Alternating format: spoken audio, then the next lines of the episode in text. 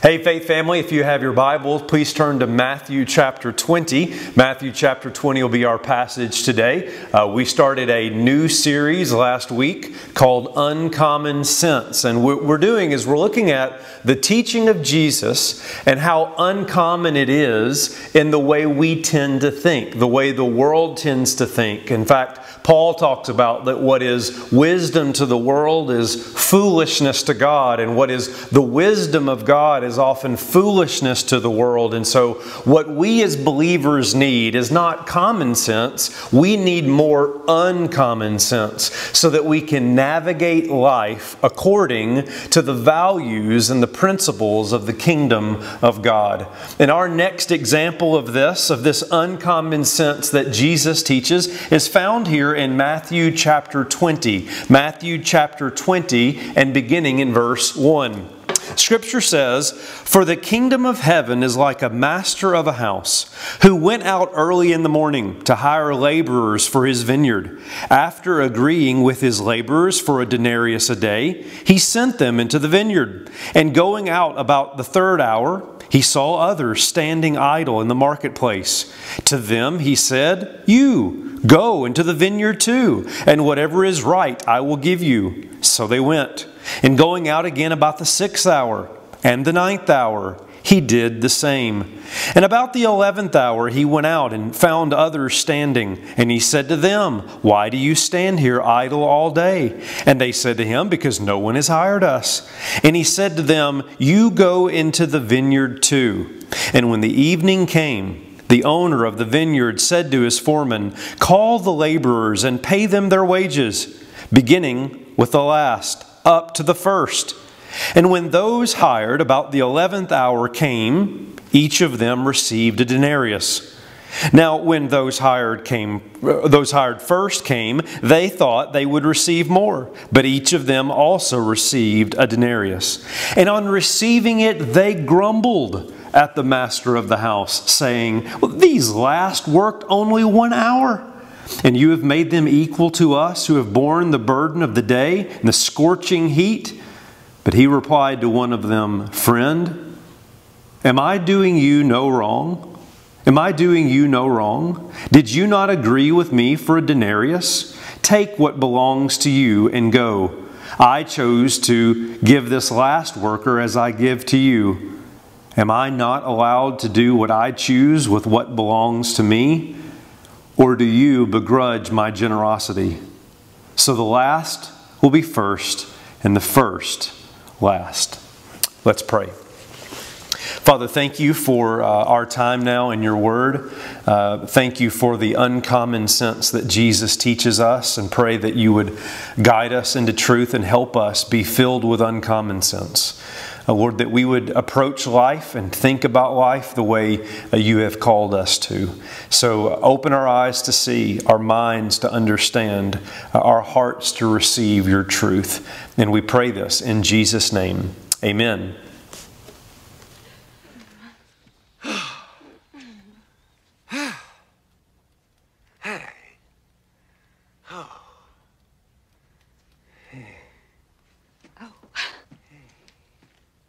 Clark, what's wrong? Honey? it's bigger than you expected? Smaller? What is it? It's, it's a, it's a one-year membership in the Jelly of the Month Club. Oh, God.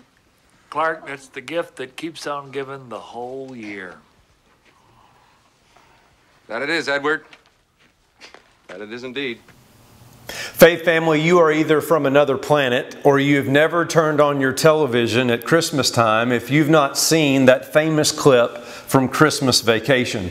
You remember it? Clark has been waiting for quite some time on his Christmas bonus, filled with anticipation, already uh, planning to put in a swimming pool with the money. Uh, and then that night finally arrives and he receives the bonus. His family is excited, but they open it up only to discover that it's not what they thought they would get.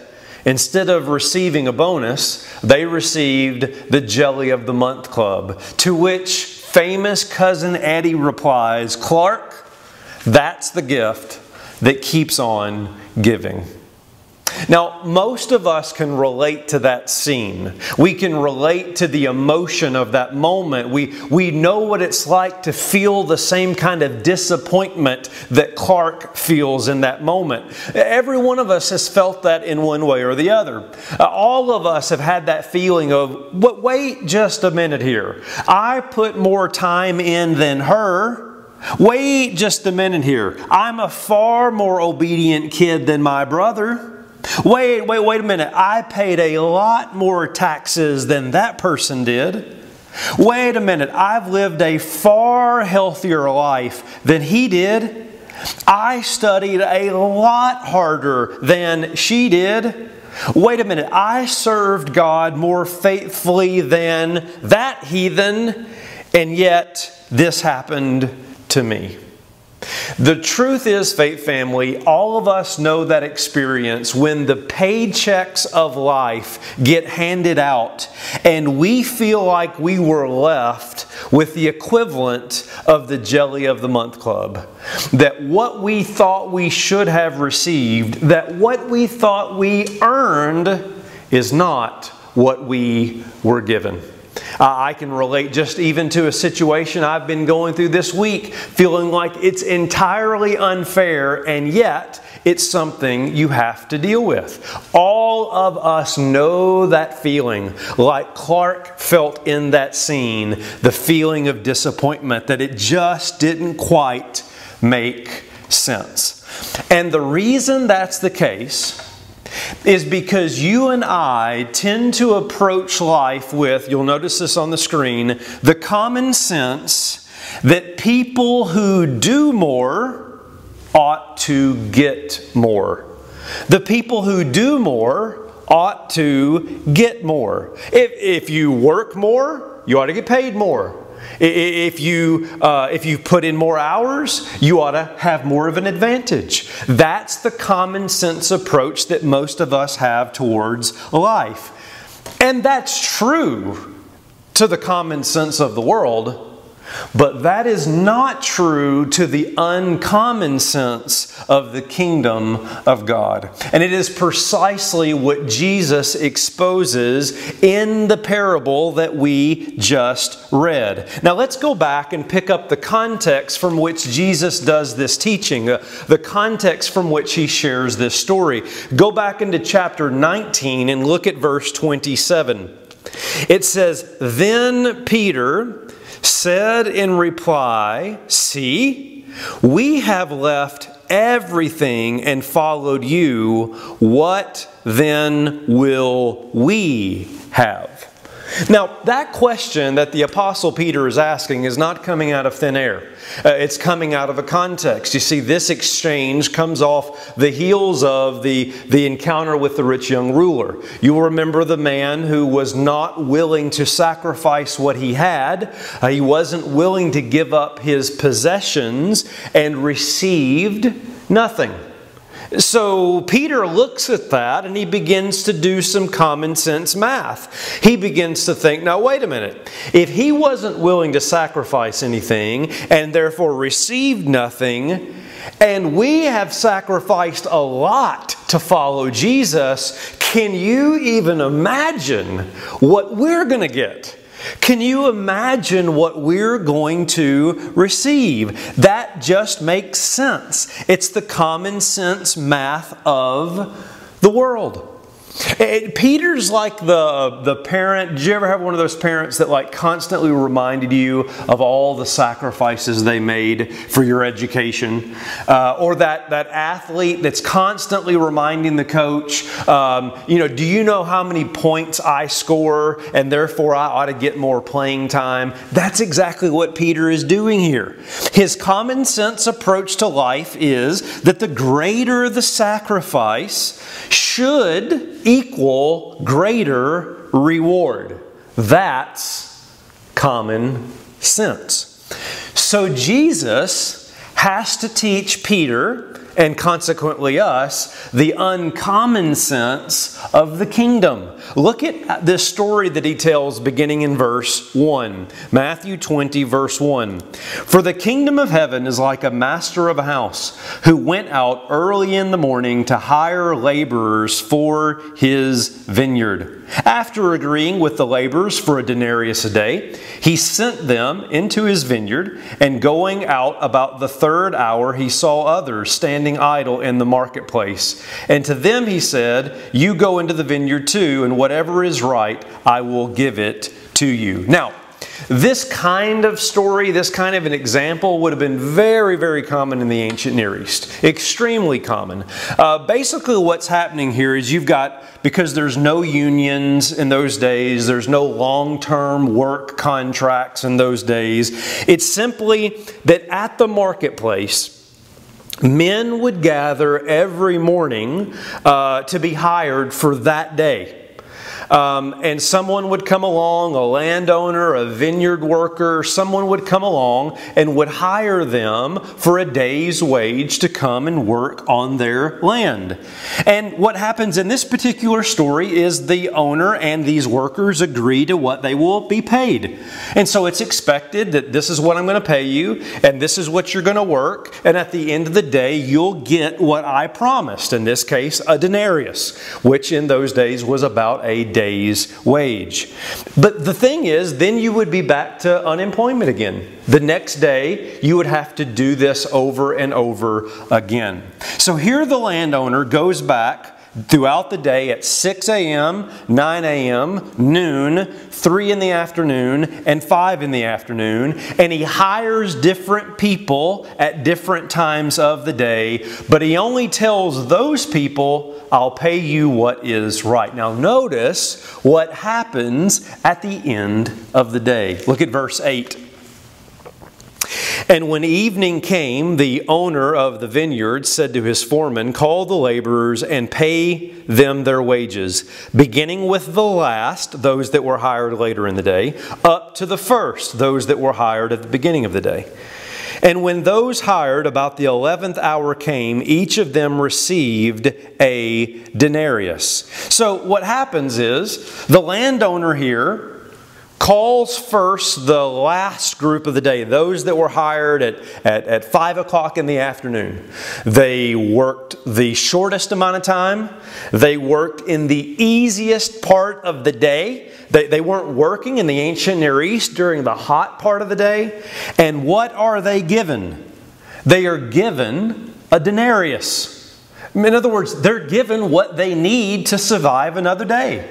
Because again, a denarius was a day's wage. And so the landowner gives them what they need to survive. Now remember, in this context, these people are living as give us this day our daily bread because they don't know if they will get bread tomorrow. They are dependent every day to be able to survive. And so this landowner is clearly generous. He cares more about these people than he does his own profit, and so he gives them a denarius. Now, watch what happens next. Verse 10. Now, when those hired first, so at the beginning of the day, came, they thought they would receive more. But each of them also received a denarius. The news got out. It tends to get out. And the news that got out was Did you hear? That the group that got hired at 5 in the afternoon got a denarius? Well, if they got a denarius, can you imagine what we're going to get who worked all day long in the scorching heat? Can you imagine the bonus that we're going to receive? These individuals are already dreaming about their houseboat at the Sea of Galilee. They are already dreaming and they have these envisions of the bonus that they're going to get. And, and so they, they, they can't wait to get this paycheck. Uh, they're, they're much like Peter. Common sense would say that we will get paid more. And yet, watch what happens. Verse 11. And on receiving it, that is the denarius, they grumbled at the master of the house. Oh, these guys, when they realize that they have only now been given a denarius, are not happy at all. Now, why are they not happy? They're not happy because, in their minds, they worked longer. They worked harder. Because, quite frankly, it's not fair. It's not fair that they worked more and yet received the same thing. I mean, can you imagine the protest beginning to break out? And yet, if you and I were to sit here and think, you know, these ungrateful, you know, individuals, how could they be so upset with the landowner? Well, you'd be upset too. You know you would. I would be too. If you'd been at the company for 25 years and they hired a college student at the same salary that you were at, you'd be upset. If you were a four year senior and a freshman got the same amount of playing time as you, you'd be upset. If you've been a Christian all your life and someone just seems to trust Jesus on their deathbed, sometimes, you know, we, we don't say it out loud, but it's like that just kind of bothers us. It doesn't seem to make sense at all. And as I was studying this passage, I couldn't help but think about the, uh, the video uh, that uh, I, I, showed about the, the monkeys uh, back when we were going through the Hebrew series. It reminded me very much of this passage uh, how unfair it is you feel like that you're being treated. So she gives a rock to us, that's the task. And we give her a piece of cucumber and she eats it. The other one needs to give a rock to us. And that's what she does. And she gets a grape. And she eats it. The other one sees that. She gives a rock to us now, gets again cucumber.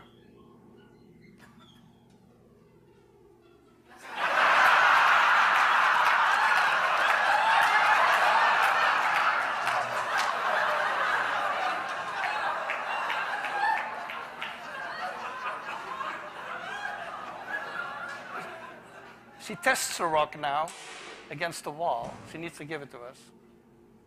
And she gets cucumber again.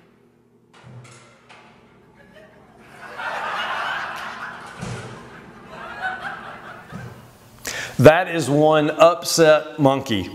I love that clip. Every time I watch it, it makes me laugh, and it's because we can all relate to that. That feeling of, how come they got that and I'm stuck with this? It doesn't make any sense. It's not fair. It's exactly how those in this story feel who were hired at the beginning of the day. Yet notice how the landowner responds to them in verse 13. But he replied to one of them, Friend, I am doing you no wrong. Did you not agree with me for a denarius? Take what belongs to you and go. I chose to give to this last worker as I give to you. In other words, the landowner is saying, I didn't treat you in any unfair way. I wasn't unjust to you. I gave you exactly what I promised I would give you. What I told you I would do at the beginning of the day is what I did at the end of the day. You didn't deserve my generosity of hiring you at all, and yet I fulfilled my promise. Now that's that's what the story means. That's the, the story that Jesus tells here. Um, Peter asked a question using common sense math. Uh, the rich young ruler didn't give up anything, and therefore he got nothing. So, based on all that we've sacrificed, won't we receive a lot? Now, what does Jesus, what's he teaching here? What's he really getting at? What's the uncommon sense of this story?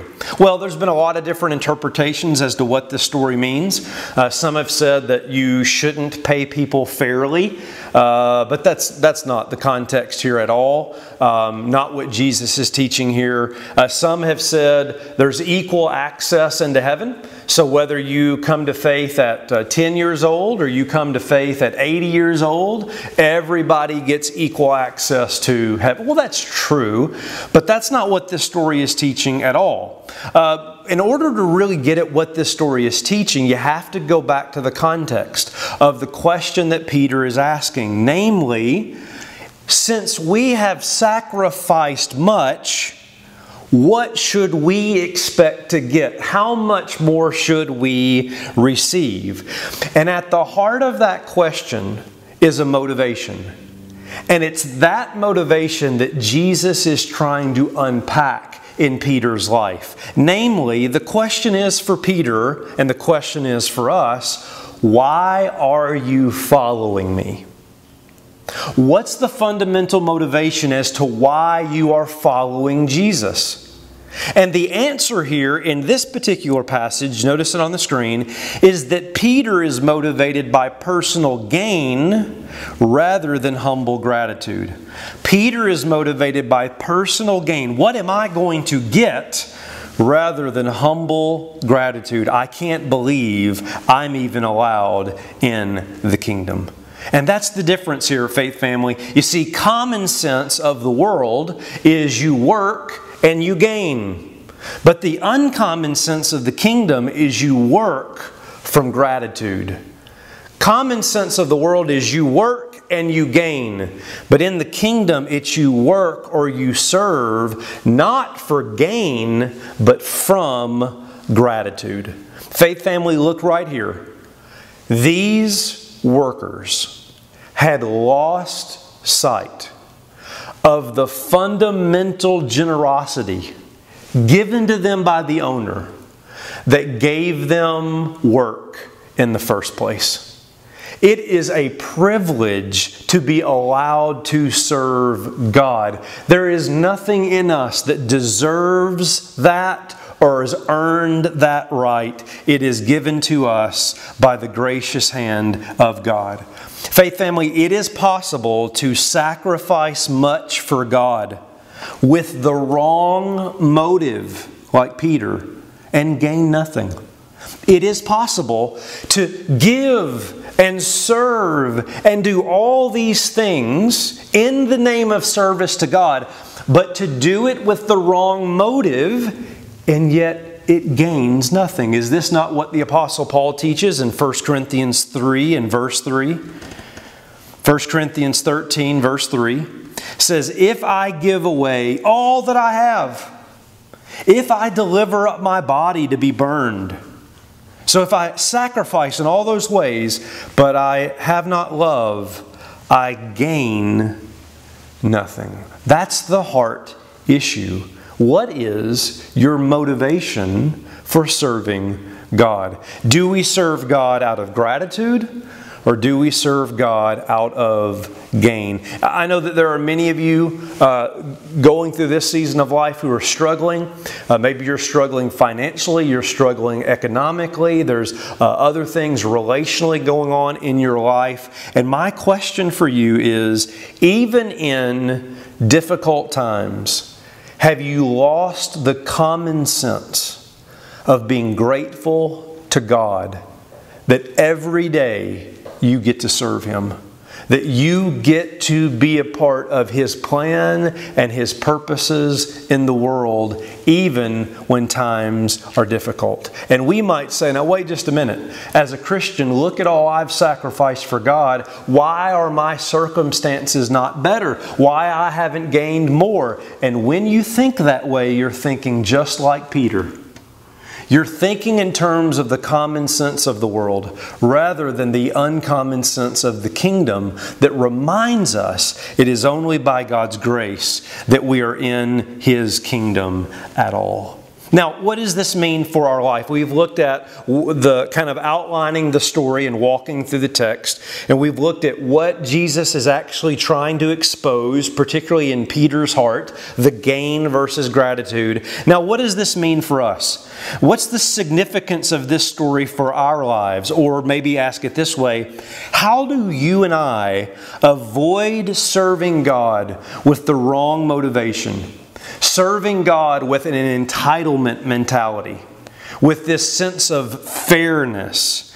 Uh, in other words, how do we not be like Peter? Two things that I want to point out in this passage uh, as we wrap things up. Number one is you got to remember the reality of grace. And number two is you've got to remember the character of God. You've got to remember the reality of grace and the character of God. If you'll remember those two things, you won't be like Peter.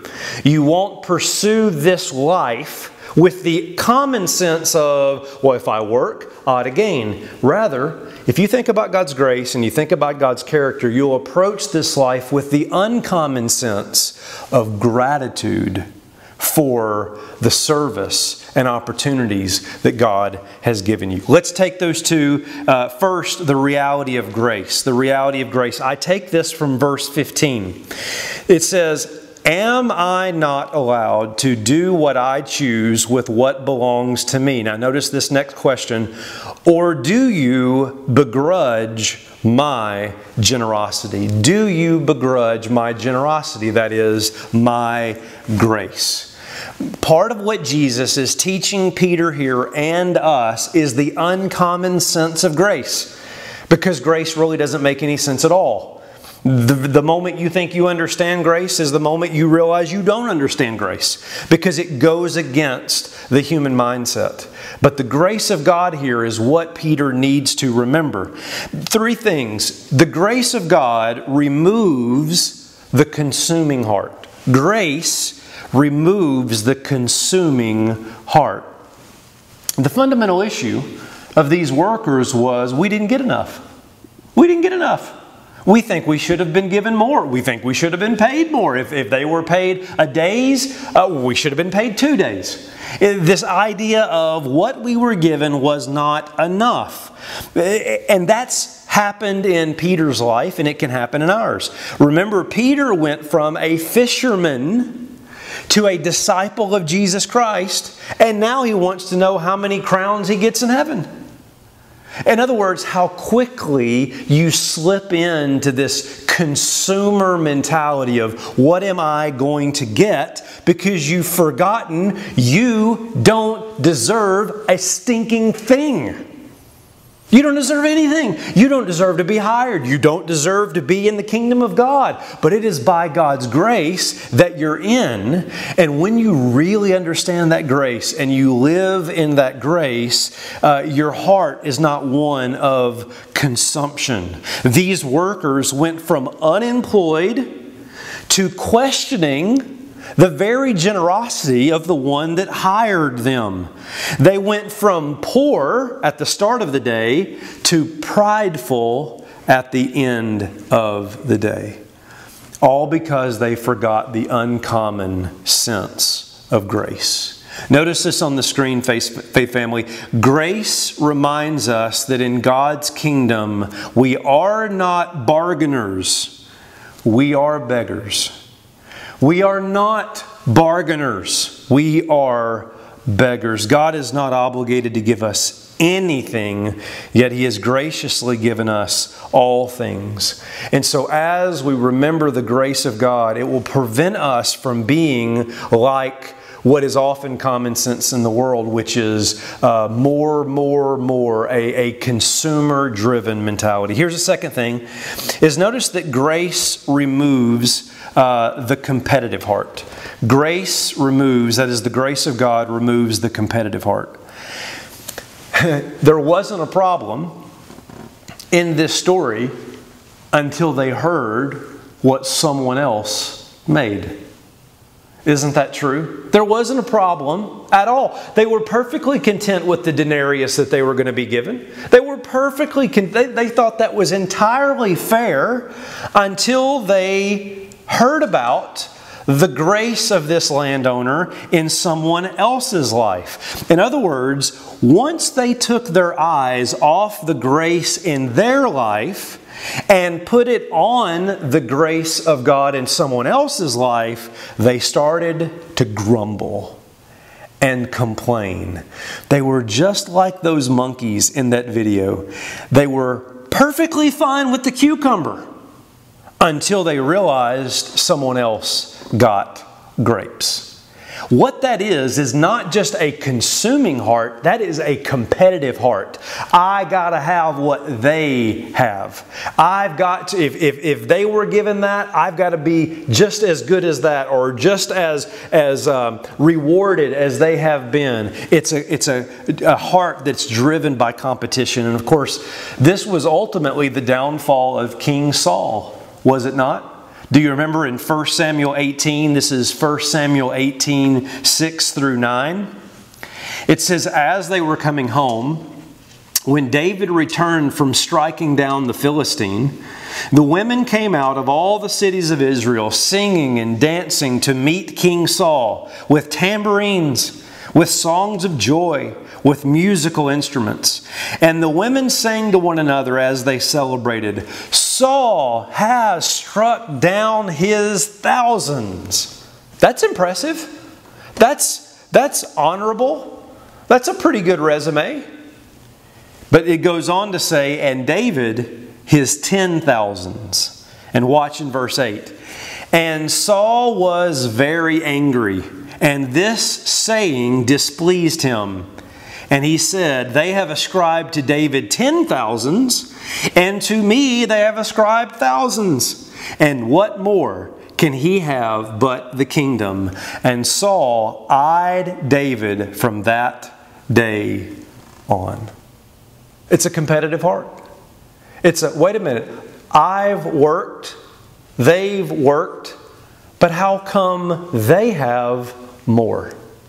And it's so easy for us to think that way. Why can't I sing like they do? Why can't I make the money that they make? Why can't I have the family that she has? Notice this on the screen, Faith Family. When you're consumed with God's grace in someone else's life, you will miss God's grace in your own. When you're consumed with God's grace in someone else's life, you'll miss God's grace in yours. Notice, thirdly, that grace not only removes the, the um, consuming heart, we didn't get enough, it not only removes the competitive heart, how come they got something that we didn't get? And then, thirdly, grace removes the complaining heart. What you notice in this passage is that they started grumbling, they started complaining against the landowner. Uh, grumbling means that you've gone from the worker who didn't deserve to be hired to the one who thinks he knows how to manage the field more than the landowner. Like I said earlier, it's going from poor at the beginning of the day to prideful at the end of the day. And you begin to gripe and you begin to complain and you begin to say it's not fair and this isn't right. Uh, if I were in charge of this field, I would, I would give a better benefit package. Uh, and you begin to think that you know better than God.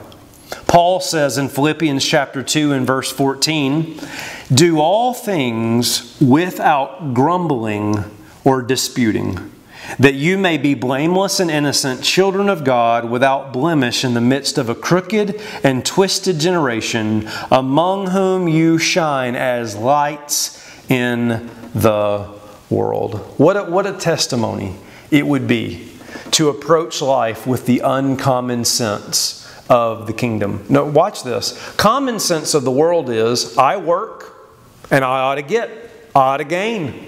And then when that doesn't happen, what happens? You grumble and you complain and you woe is me and this is unfair and I can't believe that boss and I can't believe God and I and all. But imagine the light you would be. Imagine how you would shine, as Paul talks about here, if you approached life with the uncommon sense of the kingdom, which is I work and I serve and I approach life out of gratitude to God, not out of gain for me. And if you would approach life with that kind of uncommon sense, you wouldn't have you wouldn't grumble, you wouldn't complain because your heart would be overflowing with gratitude and you would shine as lights in the world. Faith family, what is it that you think God owes you? What is it that you think God owes you? you go to church, you raise your kids right, you shouldn't have to be dealing with fill in the blank. What is that for you? My encouragement to you today is to this. Notice it on the screen. Stop and count your blessings before your heart turns bitter. Stop and count your blessings. You don't belong in the field in the first place, but God has graciously invited you in before your heart, like that first group, turns bitter and complaining and grumbling. You, Christian, have the kingdom regardless of what you get in this life. You've already been given the kingdom of God. What else is it that you desire to gain? And by the way, just quickly, as we about to wrap this up, you notice here the difference between the gospel and religion. This is a beautiful example of the difference between the gospel and religion. The gospel produces gratitude. Why? Because you know God owes you nothing. It produces gratitude because you realize, in light of my sin, uh, I do not deserve anything from God. But religion produces ingratitude because you think God owes you something. After all, look at what I did. Look, look, look, after all, I lived up to the rules. Or I at least lived up to most of them, or at least I lived up to more than she did. And religion, approaching God in that way, leads to you owe me something. But the gospel, the gospel of grace reminds us God owes us nothing, and we are grateful for everything. That's the grace of God that is seen in this passage that helps us approach life with the uncommon sense of the kingdom. Now, the last one is not just the grace of God, but the character of God. The character of God. Look at verse 13. But he replied to one of them, Friend, I am doing am I I am doing you no wrong. Did you not agree with me for a denarius? Take what belongs to you and go. I choose to give this last worker as I give to you. Am I not allowed to do what I choose with what belongs to me? Or do you begrudge my generosity? So the last will be first, and the first last. Now, what, what do those verses teach us about the character of God? Just a few things very quickly. First of all, is the gentleness of God. The gentleness of God. You notice that the owner's response to these ungrateful workers was friend. Friend, am I doing you wrong?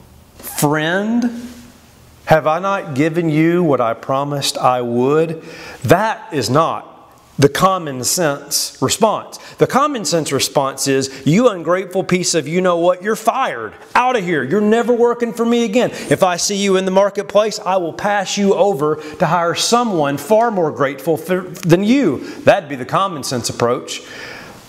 But the gentleness of God here, the character of God is seen here when He comes to these ungrateful workers and says, Friend, God is approachable even when we feel like we've been treated unfairly. We can come to Him. He's not going to look at you and say, You ungrateful child of mine, Peter, I can't believe that you're even asking that question. Next. No, He meets Peter right where he is the landowner meets these grumpy, complaining workers right where they are because at the heart of God's character is a gentle and kind Father. The second thing is the godness of God. The godness of God. Namely, notice the phrase where it says, Can I not do what I want? Or as Paul puts it, uh, the potter has the right to do with the clay whatever he chooses. And here's the reminder, Faith family um, this life is not your field. This life is not my field. The field belongs to the landowner. It belongs to God, and He has the right to do with it whatever He wants to do. The, the point here, notice it on the screen, the point of life is not the gain of Peter, it's the glory of God. The point of life is not the gain of Peter, it's the glory of God. This is his field, this is his money. He can give it however he wants because he's God. What we see here when we look at God's character is not just His gentleness, but we see His sovereignty. We see that it all belongs to Him, and that the point of it is not what I get out of it, but does He get glory for it all? And notice, thirdly, the grand design of God. The grand design of God. I mention this because the phrase of the, the first will be last and the last will be first. Jesus here is preparing Peter and the rest of the disciples for something huge in redemptive history. Think of it this way if you're a Jew like Peter was, you know that the first group that got hired back in Genesis were the Jews. Those were the chosen people of God when He called out Abraham and birthed a nation from him. They were the first ones on the scene. When it comes to the redemptive people of God, God made them a promise and God hired them at the beginning of the day. But what is in redemptive history about to happen just shortly after this moment where Jesus is teaching Peter? What's going to happen is Gentiles, tax collectors, convicts, prostitutes, Pig eating Gentiles and rednecks from Tennessee are going to enter into the people of God with the same benefits of the Jewish people. And Peter needs to learn this lesson now, or he won't be ready for the mission then. God is doing something where He's going to bring people in in redemptive history at, at 5 o'clock in the afternoon. They weren't there at 6 a.m. in the morning. But they'll be brought into God's plan at 5 in the afternoon and they will have access to the same kingdom as Peter will the last will be first, and the first will be last. And so Peter needs to learn not just that God is gentle and not just that God is God. He also needs to learn that this landowner has a plan for his vineyard, and it will come to pass. Third and final, fourth and finally, we see again the generosity of God. The question here of do you begrudge my generosity? In the kingdom of heaven, no one is deserving, but all are welcomed. In the kingdom of heaven, no one is deserving, but all are welcome. What makes the good news of Jesus good news is that he invites workers into his vineyard who should not be there. They shouldn't be there. I shouldn't be in God's kingdom. You shouldn't be in God's kingdom. And yet, when you look at the character of God, He is gentle, He is God, He has a plan, and He is gracious to let even you in. No matter who you are, no matter what you've done, no matter, no matter where you've been, you are welcome in the kingdom of God. That is how gracious our God truly is. So, my question, Faith Family, today is this Are you living according to the uncommon sense of the world? Are you living according to the common sense of the world? And the common sense of the world is this the more you serve, the more you succeed. The more you work, the more you gain? Or are you living according to the uncommon sense of the kingdom? Namely, this that service to God is not to get more rewards, serving God is the reward. That service to God is not to get more rewards, serving God is the reward. After all, Faith family, You and I don't want the paycheck that we deserve. The Bible says the wages of sin is death. That's the paycheck we deserve. But praise God that Jesus paid that in full. Why? He did so so that we could receive the generous gift of God that is eternal life in Christ Jesus our Lord. And that faith family truly is the gift that keeps on giving. Let's pray.